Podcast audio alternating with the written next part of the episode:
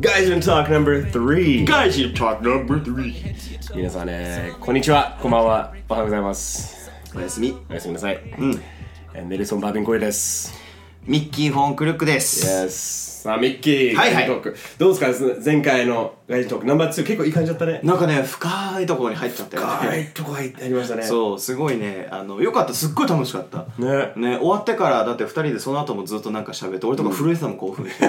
やる気出ちゃってやる気出ちゃってそうめっちゃツイートとかしちゃったもんねねた楽しいフォーマットだったよね、うん今日もそんな感じでそうだねなんかいろんな話をしたりとかっていうのじゃあ早速いきますかはいそうですねまずは、えー、Week in Review Weekend Review Yes 今週何したかなっていう Anything interesting happened this week? っていうことですね Uh, well, I'm doing my weekend review videos. You are doing your week in weekend review review その1週間振り返り動画も作ったんですけど、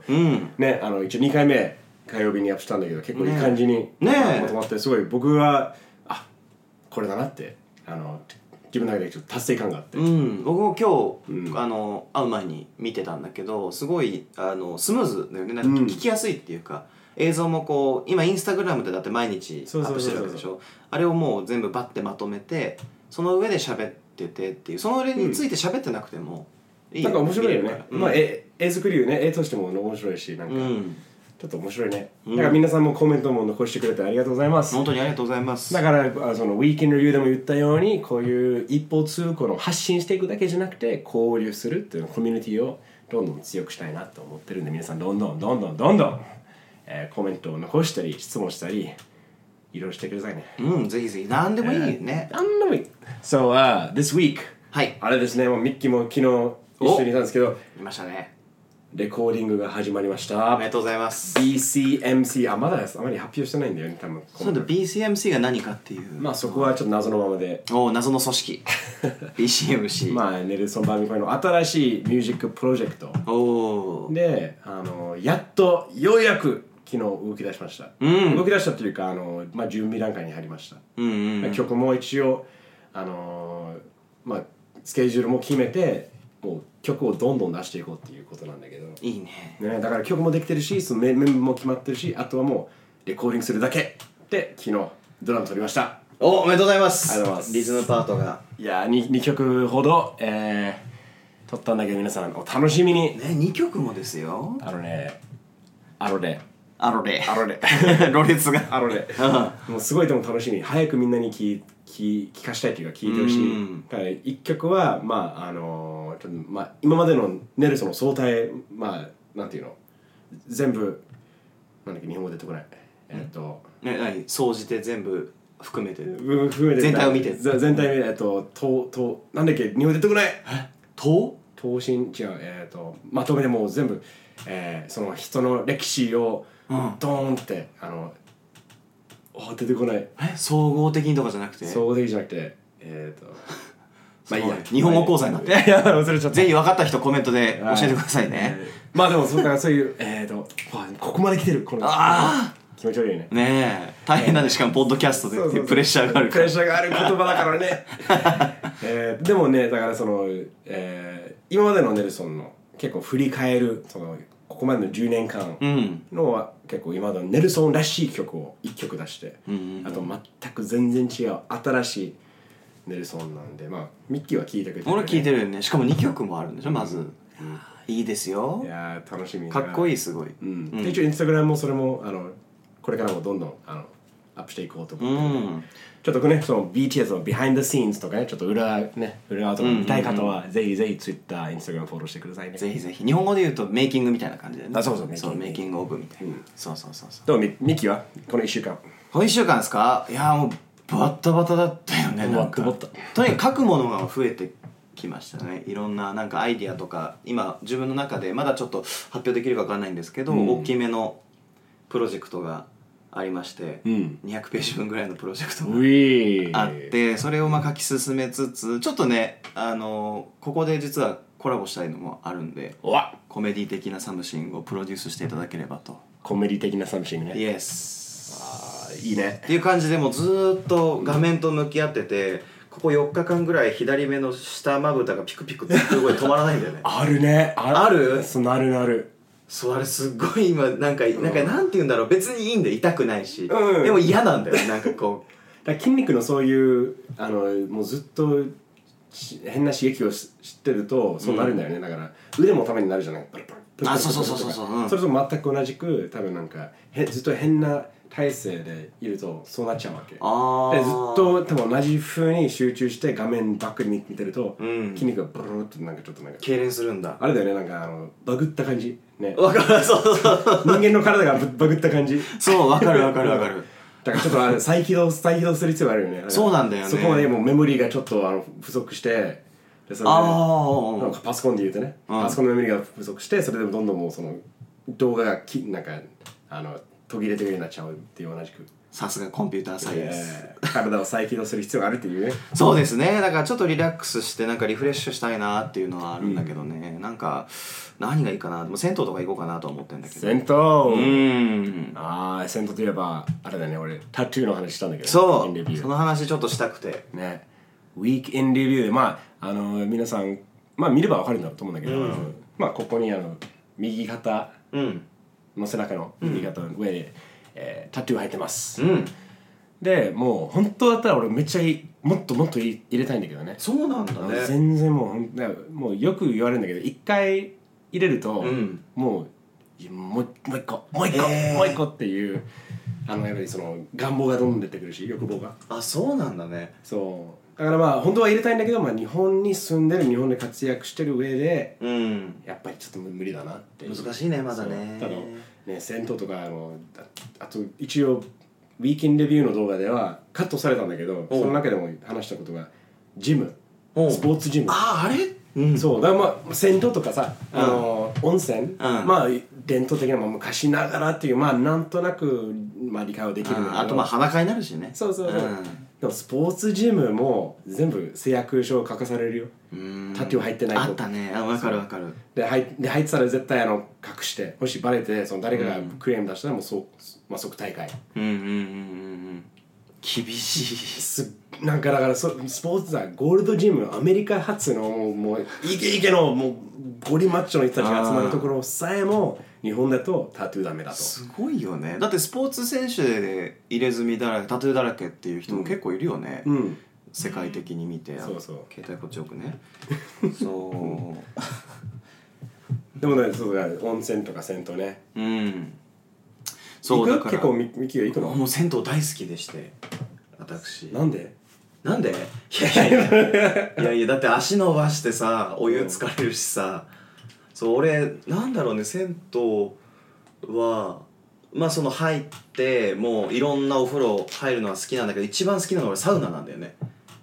うんサウナ大好きで、うんアメリカでだとさサウナ好きなのっていうとなんかあれっていうそう若干あーあーちそょうっだとね前まではあったうんけど、今はもうね全然まあの一般的ないけどになってるよねうんそうでもまずそのお湯に使ってあっていうぐらいまで入った後にサウナにあじゃあまず、えー、と水風呂に入るの体キンキンに冷やしてでその状態でサウナに入ってでそんな長く入んないわけでまた出てでまたすぐ水風呂に使ってっていうのをずっと繰り返していくとなんかこうパーってなっていくところがあってあのちょっとまあそういうあのハイになるって感じ多分ねでもそれよりもなんかこう本当に体の芯から温まって、うん冬とかにそれやるとその後歩いて帰ってても湯冷めしないんだよねなるほどねそうそいいれんだはうんそれはおもころっていうサイトのなんかヨッピーさんっていう人がなんかそのやり方を、あの記事で出しててそれ真似してみたら、うん本当に気持ちよくてあのリラックスっていう意味で ね温泉的な意味でね、そうでそれ以来すごいハマったねはあそう銭湯のなんか主みたいなおっちゃんと話すのも面白いしあーでもそうだね俺も一回、うん、だいぶ前ナッシンガブラスまで現役だった頃、あのうん最初のバンド、うん全国ツアーもあってで大阪の方に行ってうんで大阪のあの動物園前駅っていうもうめっちゃ一番もうやばいところ、うんでもお金がないから、うんとにかくめっちゃ安いビジネスホテルとかですね、うんもうゴキブリもバッとたくさん出るしでどんほん初めて日本の街の中で怖くなったなんかちょっとアメリカのロサンゼルス、へーサウスセントラルとかにああもうその雰囲気やその街に入るだけでなんかもう本当に男しかいないしみんなもうもうどう見てもねあっち系の男だしだろうし、うんタトゥー入れてもめっちゃ入ってるしなんかあでもスラム街みたいなもんだけど、うん ここで泊まるのか怖くてさ確かにねででもあのでその夜ライブやって、うんでその泊まったホテルがあのシャワーは10時までうんできますうんでもライブ終わって打ち上げ行っても当然もう10 11時ぐらいだったよ、うんでも汗もかいたしなんかやべえ早いどっか行きたいなーで近くに銭湯があったいうんやまさかこんな街で は銭湯行けるかってでもそのメンバーに「まあいや大丈夫だよね大丈夫だよそっかそっか」ってなっておメンバーが言ったの大丈夫だよってうんおおえいやメンバーメンバーがねうんうだんからい行こうよってあ行こうよってなったそうそうそううんうんでメンバーがと一緒に連れてかれて最高だったねへえでそれは別ににその風呂が良かったというよりは、うんあそこのばあちゃんあまあ大阪ならではの本当に大阪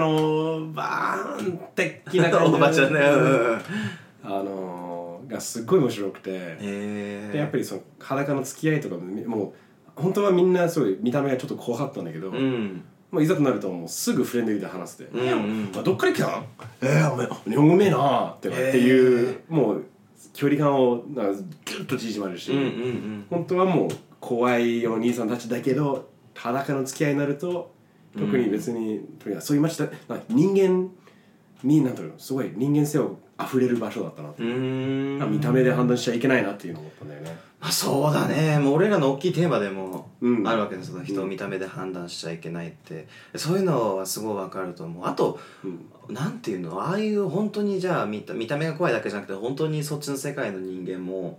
よっぽどなんか嫌なことを相手にしない限りはうん何もないことの方が多いおいおいおいおいいいよねだからもうみあの逆に多分いやあの、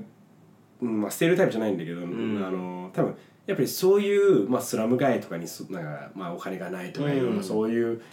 経験してきてる人ほど、うんまろやかじゃん、うんだからいろんいろいろ知ってるからうん例えばその本当に東京でもうめっちゃおお金持ちのまあボンボンちゃんが、うん東大も慶応から入るもううんうんうんうんなんかもう高学歴でもうずっとそれしか知らない人よりは本当にその苦労して見た目はちょっと怖いけど、うんもう入れ墨がもしかしたらまあヤクザかもしれないんだけど、うんそういう人たちの方がやっぱり話ができるうんでもうちゃんと経験してるからこそそれほどの世界も世界観も広い広いし視野が広いし。なんかやっぱり人生って本当にいろんな経験する必要があるんだなああそのでもいい一例だねうんだから,、うんだから結構思うなだからうんめちゃ頭いいそのこのばん勉強しかしてないとかそのずっとお母さんとそのもうまあ優雅なライフスタイルを一緒に送ってきた人よりは全然話が合うんだよねそういうーんちょっと怖い兄さんたちとかうんうんうんうんうんうんねそうだよねなんか難しいよねだからそのタトゥーとかの話にはなるけどさ、うんそれは昔はわかるの多分おあの温泉に入れ墨入れてる人を禁止っていうふうにする理由があったと思うんだよねその要は文化的なものがあったけど、要はタトゥーをファッションとして入れるんじゃなくて生き方としてのシンボルだったわけだから、でそれの名残っていうのはわかるんだけどそのそれについていまだにうんなかなか変えることができないというのはちょっと悲しいかなって思うしょうがないとも思う反面でもそれに「いやいやいや」って言ってもいいと思うんだよねもう変えていいでしょってうんそうだからなんだろうなその昔の文化にこだわりすぎてるうんのがなんもうひなんでなんかみんなちゃんと考えてないよねただやってるだけなんだようねんだから言われた通りにやってるだけで,、うんでずっとこうだからこうだって、うんでもちょっと冷静に考えてみるとおかしいよねうんで確かにおかしいねって、うんお絶対思えるよね、うんだだったら変えればいいじゃんうん確かにそうだねって多分ほぼ100%みんな思うと思うよいや思うよ思うなよのに変わらないうんなぜだまあね思考停止って言われてるしさ今思考停止ねよく言うよねもう考えるのやめてる確かに分かるのよもうあんまりにもさ考えなきゃいけないことが多すぎてもうこれいいやなるのは分かるんだけどうんでもこうたまにはねそれについてもしそれに自分が感情的にドンってなってるんだったらなってるんだったらなんでそう思ってるんだろうって考えてもいいのかなってすごい思うん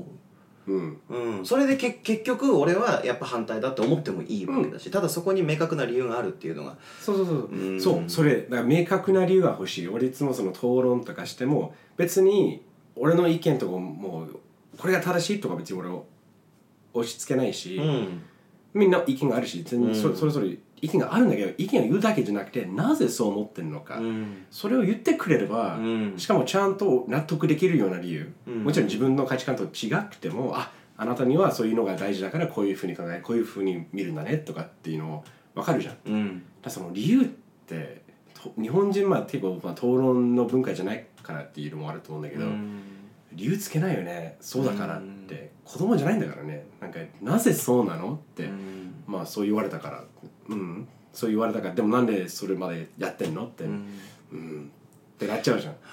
なんかここまでなんかまた深い話だけどあその討論しない文化ってい今な気がするんだよねちょっと前まではさそのちょっと前で言っても明治維新の時なんかもう内戦があったぐらいみんなこう言い合って、うんあのなんていうの本気でみんなお互いの意見をぶつけ合ってまあ命がけでっていう部分もあったけどなるほどね。あと確かにその明治維新とかさすごかったわけじゃん。確かにだって今の日本には考えられないぐらいのもう受け入れる、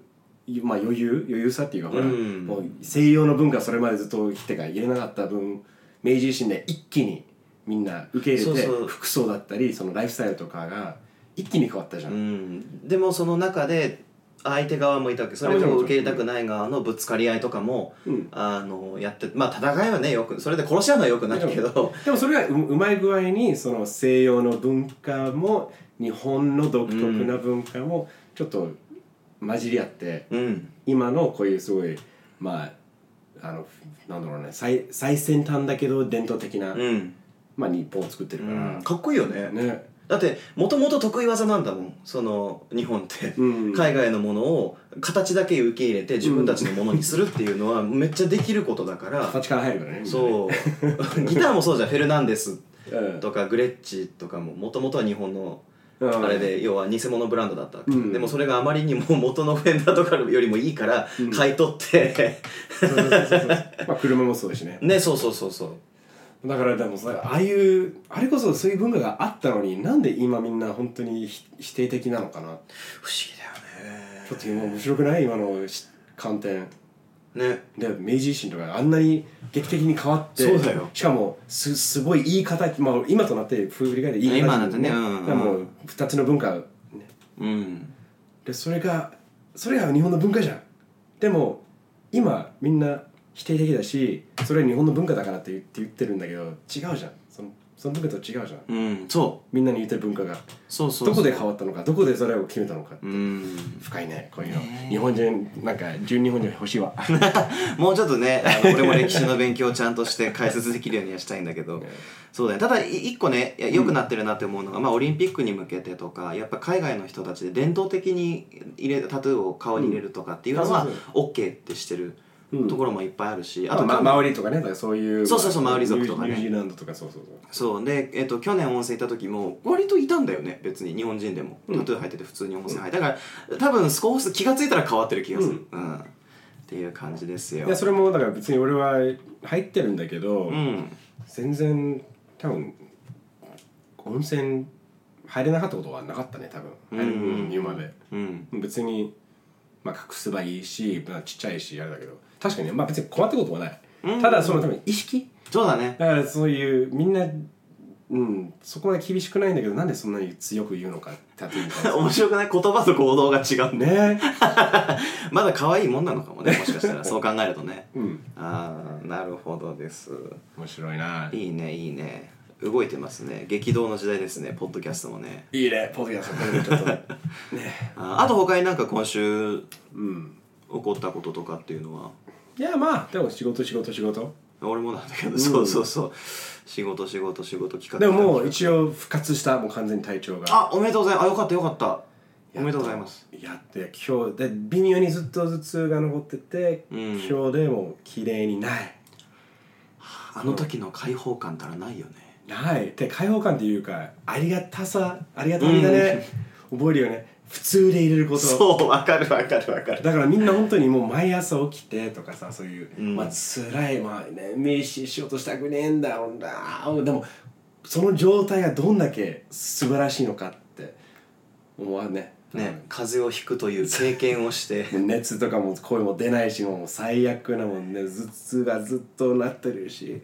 そういう状況から見ればもう最高のもうパラダイスだよねそう、ねなんか風邪をひいてる時俺必ずあるんだけど普通ってなんだっけってなるのそで治るのかなってなるの、で治るじゃんそしたらネルソンみたいな解放感と謙虚になるわけうん毎日を大事にし ようでそうそしたらだんだん季節が変わってってまた元に戻るわけ「ねみやマジやだ わもうやだ」って言ってたら風邪をまたひくのよ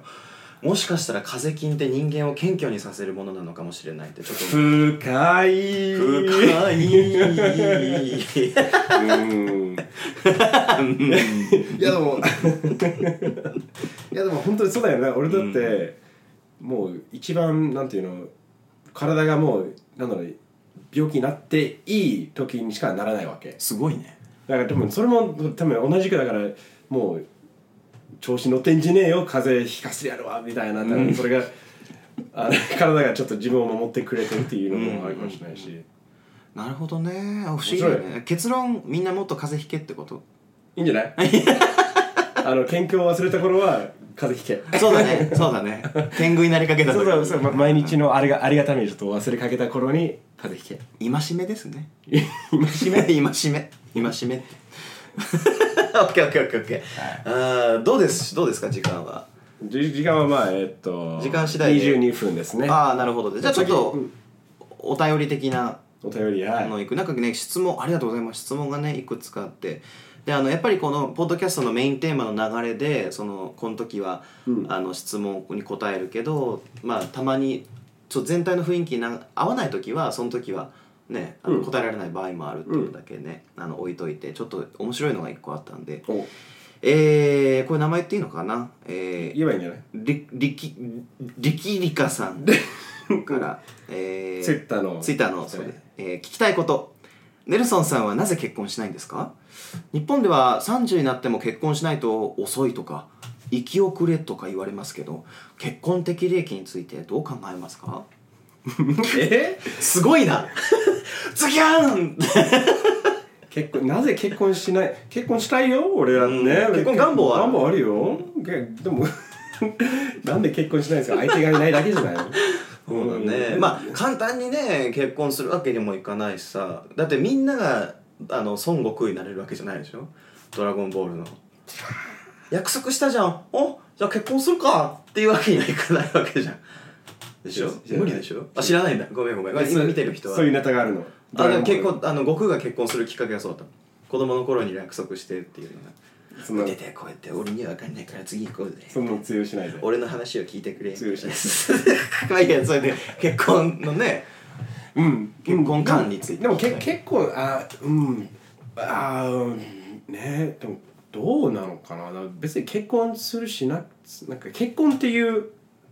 まあ形じゃんでうんもともと結婚であれでしょだから神様の前で約束するとかっていう、うんまあ結構キリスト、まあ、その宗教的なそう西洋でも日本でもそうだね日本もそう宗教が宗教が結構関わってるものだったからでももうだって俺はまあ宗教無宗教だし、うんあのどんどんそういう人が増えてきてるから多分その結婚すしなきゃしなきゃっていうのはどんどんそういうプレッシャーがなくなってんじゃないのかな、うん結婚っていうシステム自体が変わっていくんだろうねうんうんだから俺、何をうんうん多分俺俺だったらまあまあ悪く言えばショットガンウェディングみたいなやっぱできちゃった結婚あつまりこの人と一緒に子供作りたいあうんつく、まあ、作った時に、うんあじゃあこれでまあいわば人との二人の約束ということで結婚っていうのは全然ありだと思うんだよね、うんそれまでになんか結婚してから子供作るとかそういう、まあ、考え方もあると思うんだけどでもちょっと古いねミキはどう思俺はね結婚は別にあ結婚願望はあるけどネルソンと一緒俺はでも一応キリスト教徒なわけう、うんでもそれでもなんかなんだろう今この時代で結婚っていう形は必要なのって思うかな、お互いがずっと一緒にいようっていうもんだったのてか結婚でなんかずるい気がしてお前一生俺についてくるんだぞっていうけ契約書にも見えるわ けまあ死ぬまで一緒だからな確かにこれでお前別れようなんてもんならお金踏んだくってやるっていうイメージでさえある確かに今演技力入りましたねイエーイイエーイ 俳優ですからねオーバーアクトだったけどあーでもねでもうんもう一個気になるのはでもその適齢期ってこのねメインの質問だったんだけど結うん婚適齢期ってどう考えますか、適齢期って何ねどういうことその結婚をしなければいいこの年齢まで結婚しなきゃいけまあ30適な齢い期っていうことそうそうそう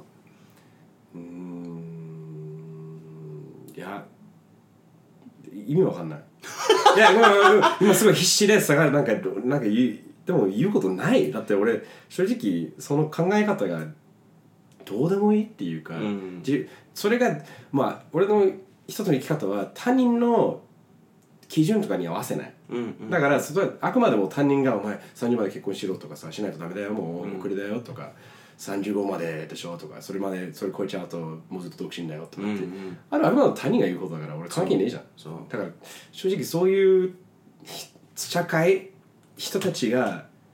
勝手に決めたそのハードル、うん基準、うん自分はそれに別に合わせる必要もないし誰も必要合わせる必要もないから、ルール法律じゃないしそうだって状況もさいろいろあるわけじゃんいくらじゃあ独身で、ね、40で猫を7匹ぐらい飼っててあこいつ絶対結婚しないなと思ってもポッと結婚する場合だってあるわけじゃそうそんういい人に出会ってうんあともうやっぱりこれ人間の寿命がどんどんどん長くなってるし、うんあともうやっぱりみんな大学行って大学に行って結構20代は割とずっといろいろ勉強したり仕事、うんこの自分を探しをしてるわけ、今の時代はだから、20年前のまあじゃあもっと3 4 0年前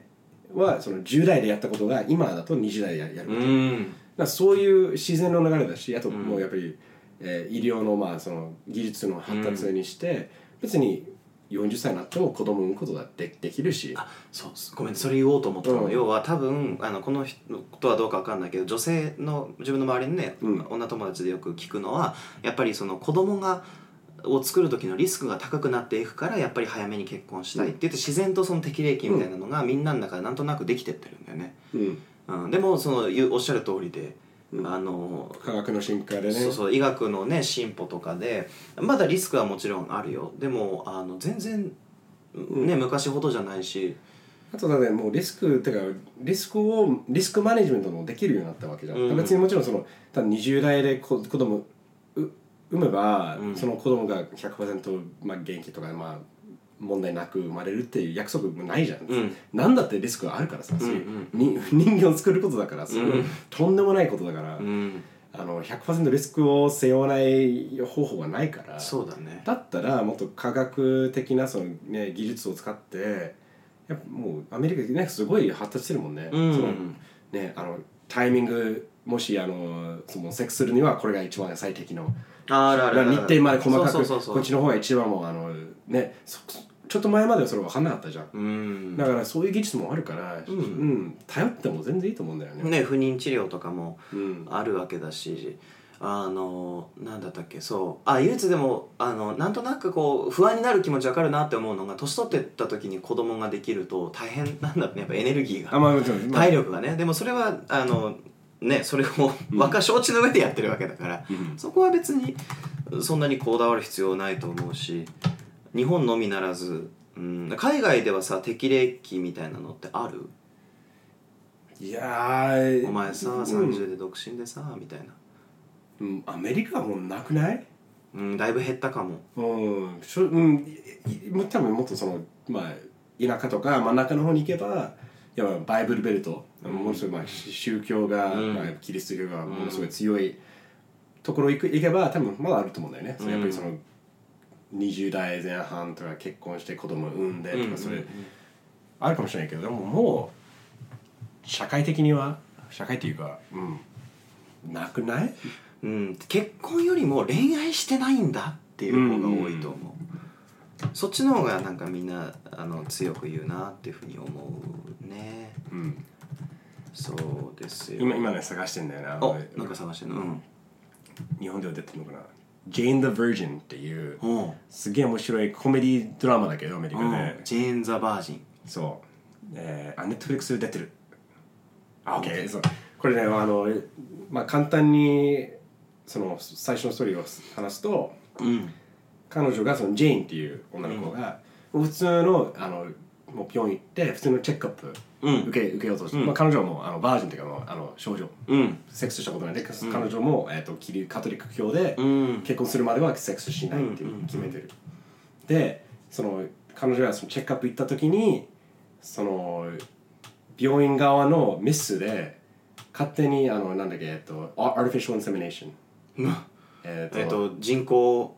あインセミネーション what's insemination もそうれねあもうプリン睡眠にああえっとねえっとね妊娠なんだっけ入れるこうあの精子を入れるやつねええまあ人工人工妊娠するんだよねそうそうそううんつまりええマジかそうだから 面白いねそそこが最初もう一話目からそうなってるんだよねえー聖母マリアじゃんそうそうそう本当にだからそういうのも結構あ入ったりしてへでで彼女のだからいろいろそので彼氏もいてでも彼女も妊娠しちゃってでももちろん中絶はダメだしだからんものす結構いやめっちゃ面白い超面白いんだけど、その中の深いテーマがたくさんあってー宗教と恋愛とは子供を産むとはでどんどんそれがあのすっごい面白いドラマになってるからもしあれば皆さん「ジェイン・ザ・バージン」っていうえーえーそれでじゃあちょっともう一個だけそれにちょっとつながってちょっと質問やっぱしたいなって思ったんだけど、そのまあ今言ったじゃん中絶はもちろんダメ彼女の場合は多分その文化ってあんまり日本では知られてない、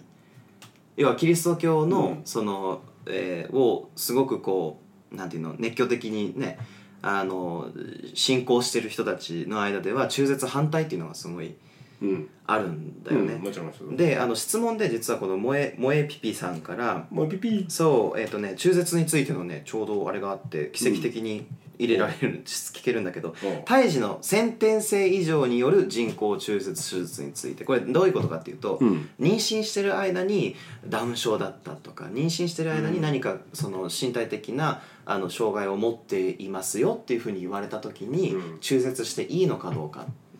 ていうのが日本でこの間結構議論になったの。あそうなんだうんうんで不思議なのが日本では、えっと、中絶は普通に OK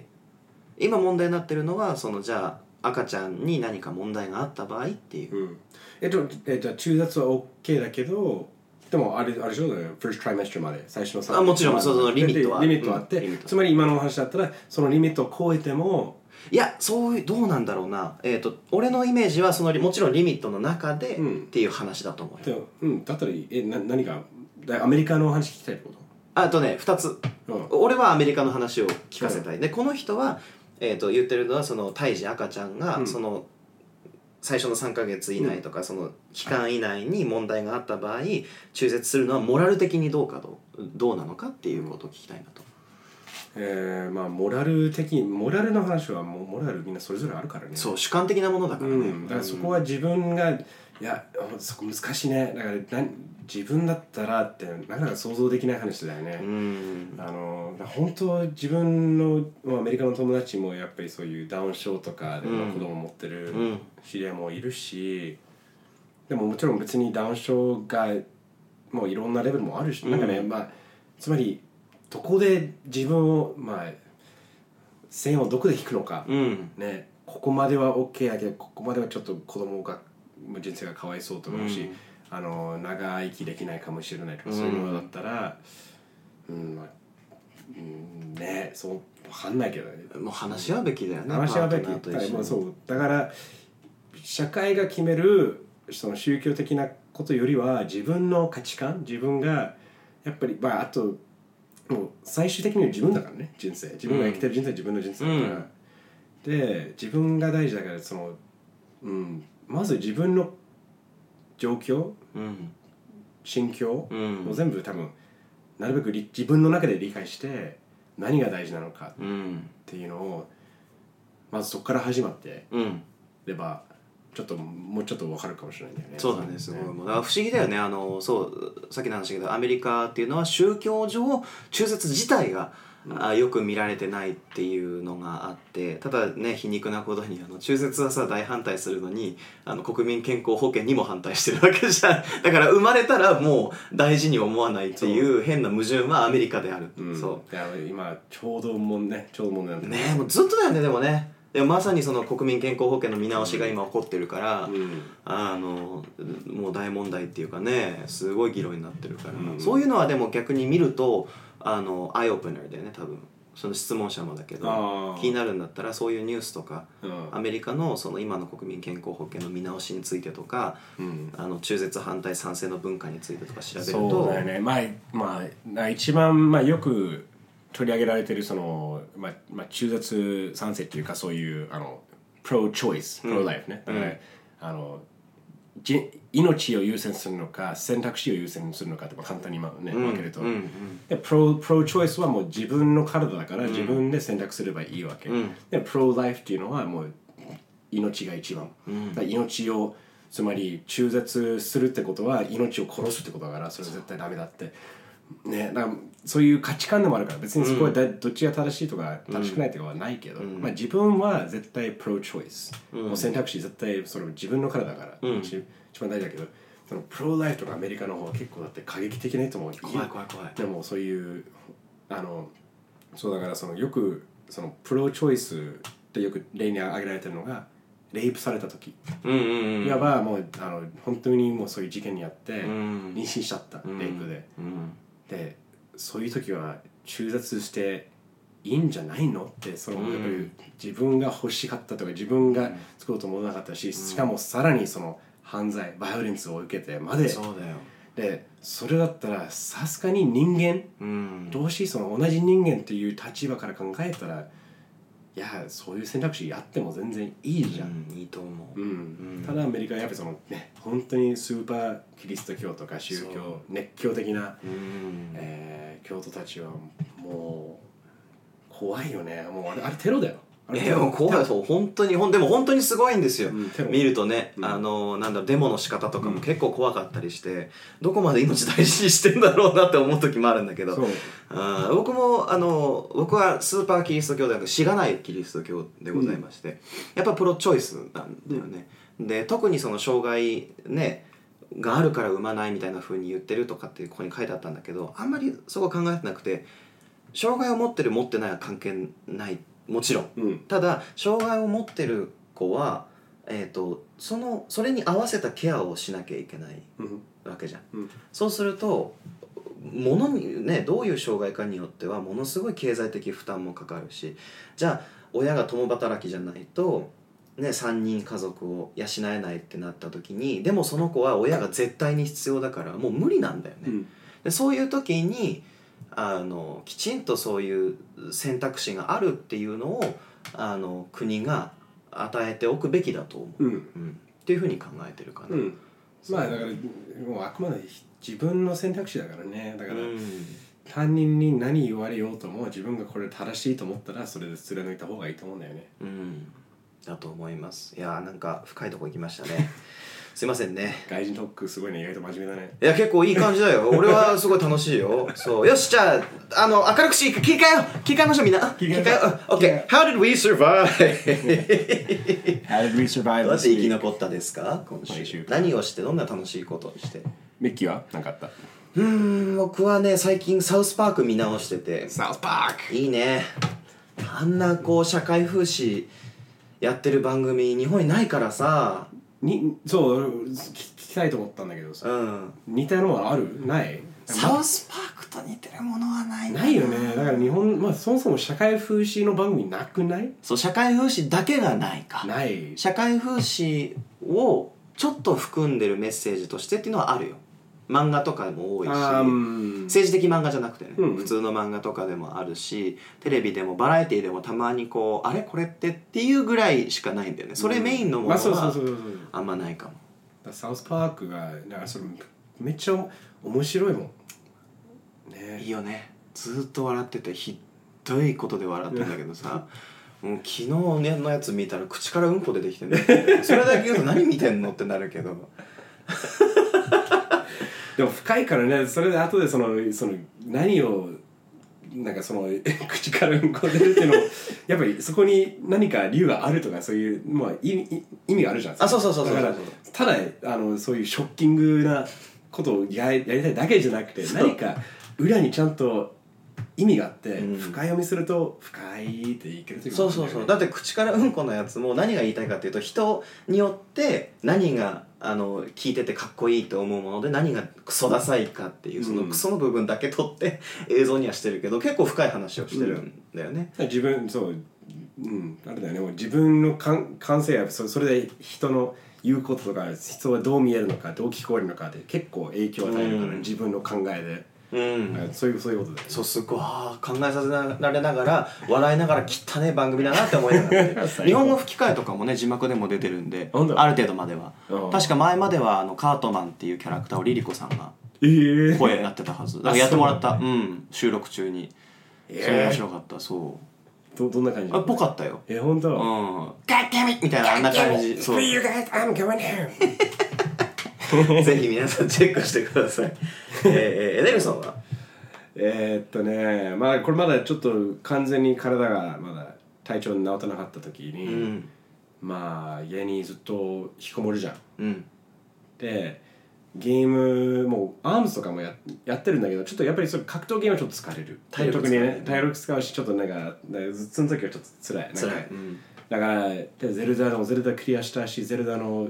えっと DLC が出るまではちょっと触らないようにしようと思って、うんそれ明日ね、明日ですねだからじゃあ何じゃあ今さらマインクラフトおおおーおーおーあれ今いつできた更マインクラフトっていつだったかうんほんだからもうずっといやマインクラフトは前から知ってたし、その YouTube とかで大ヒットしてるのも見見たんだけど何が面白いまあなんだろうねまあすごい自由っていうことで、んちなみにいついつ発売されたの2009 年 です2009年ね8年前 8, 8年前まだやってるからねでもうスイッチで買って、うんもう最高だねなんかな舐めてたっていうか何が面白いのかずっとやっぱりやってみないとあとしかもぼーっとしながらやるってことが大事だよね、うんもうだからそのもういわば今時のレゴって言われてるんだよねそうだねだからその,、あの組み合わせをどう、うんその環境を変えるのかどう自分の部屋を作るのかなんかそれだけをもうぼーっとポッドキャストを聞きながらやるともう最高にリラックスがしてわかるわかねる本当な瞑想できるよねそうあのククククク そうそうそうあの音ねうまいうまいうまいいやそれがもうずっとあこれだなるほどこれは面白いなっていいまよあ、今更だけどね いいよ本当に俺も何千時間もやってるのうんで一番の思い出がその当時好きだった子にめちゃくちゃ振られひどい振られ方をして、うんすっごい辛かったわけすっごいなんでだよって思いながらずっとマインクラフトしてて もで気がついたらお城ができてたっていうのがあってでっかいなんだこれあなんでこ れ作ったんだろうみたいな知らない間になんかいろいろできてるみたいいやな本当瞑想状態そう俺もスイッチで買ったよおやろうよ一緒にやろうなんか作ろうよなんか作るか作るか動画にす るか今マインクラフトすごい YouTube でも流行ってるからねそれも一応これも買ったからねそうだよキャプチャーソフトですイねエーイこれでちょっとゲームまあ中継ねだからあの Facebook とか YouTube のそうそうそうあのライブストリーミング目当てだけどこれもゲームで全然できるかうら、んゲームもできるからいろいろねやってみるかうん企画してみましょうか行きましょうね、うんいい感じだね まあそんな感じかなあとなんかはいおすすめのものとかなければ、いや今日はそんな感じかなうん、いいねよしじゃあ改めて改めて外人トーク、 Yes ちなみにごめんちなみにどこで質問とかすればいいんだっけ質問は、えーあなたの好きな媒体を使ってくださいはいツイッターそフェれイスブはあのックファックス郵送メール、ファックスあのショートメールあいいねいいねはい電話番号とファックス番号ねいやいやいやないないないファックスないですあの一応まあ一番多分あのベストなのが Facebook ファンページうん外人トーク外ね人トークだから外 GAIJINTALK これでもリンク入りますけど、うん外人トークの、えー、Facebook ファンページでぜひコメント残してほしいしでも YouTube もこれアップしますし YouTube コメントでもいいし、見てるよもう Twitter でもいいし、ミッキー、あと MKYFOR、あと BABIN、アンダーバー COY、バビン来いバビンゴイなんで何でもいいんですですねまあ、まあぜひぜひ皆さんのあの、まあ、こういう多分、まあ、ずっと俺らが選ぶ話題ばっかりだと多分ワンパターンになっちゃうから、ん皆さんのもしその質問とかこれこの話題について喋ってほしいとか取り上げてほしいとかってあればどんどんうん、ほんと何でもいいの面白い質問でもいいしなんかめっちゃヒーヒー笑えるような質問も欲しいしね待ってるよはがき職人いい感じですねはいじゃあ、えっとまた来週かな来週か、うん再来週、うんみんなに、えーお届けしたいと思いますそれまでにまた、えーまあ、YouTube やったりいろいろやってるし、うんまあ、Instagram チェックして、はぜひい、ですねではではまた来週お会いしましょえっとバイバイうネルソン・バービン・コイとミッキー・フォン・クルックです Later Good night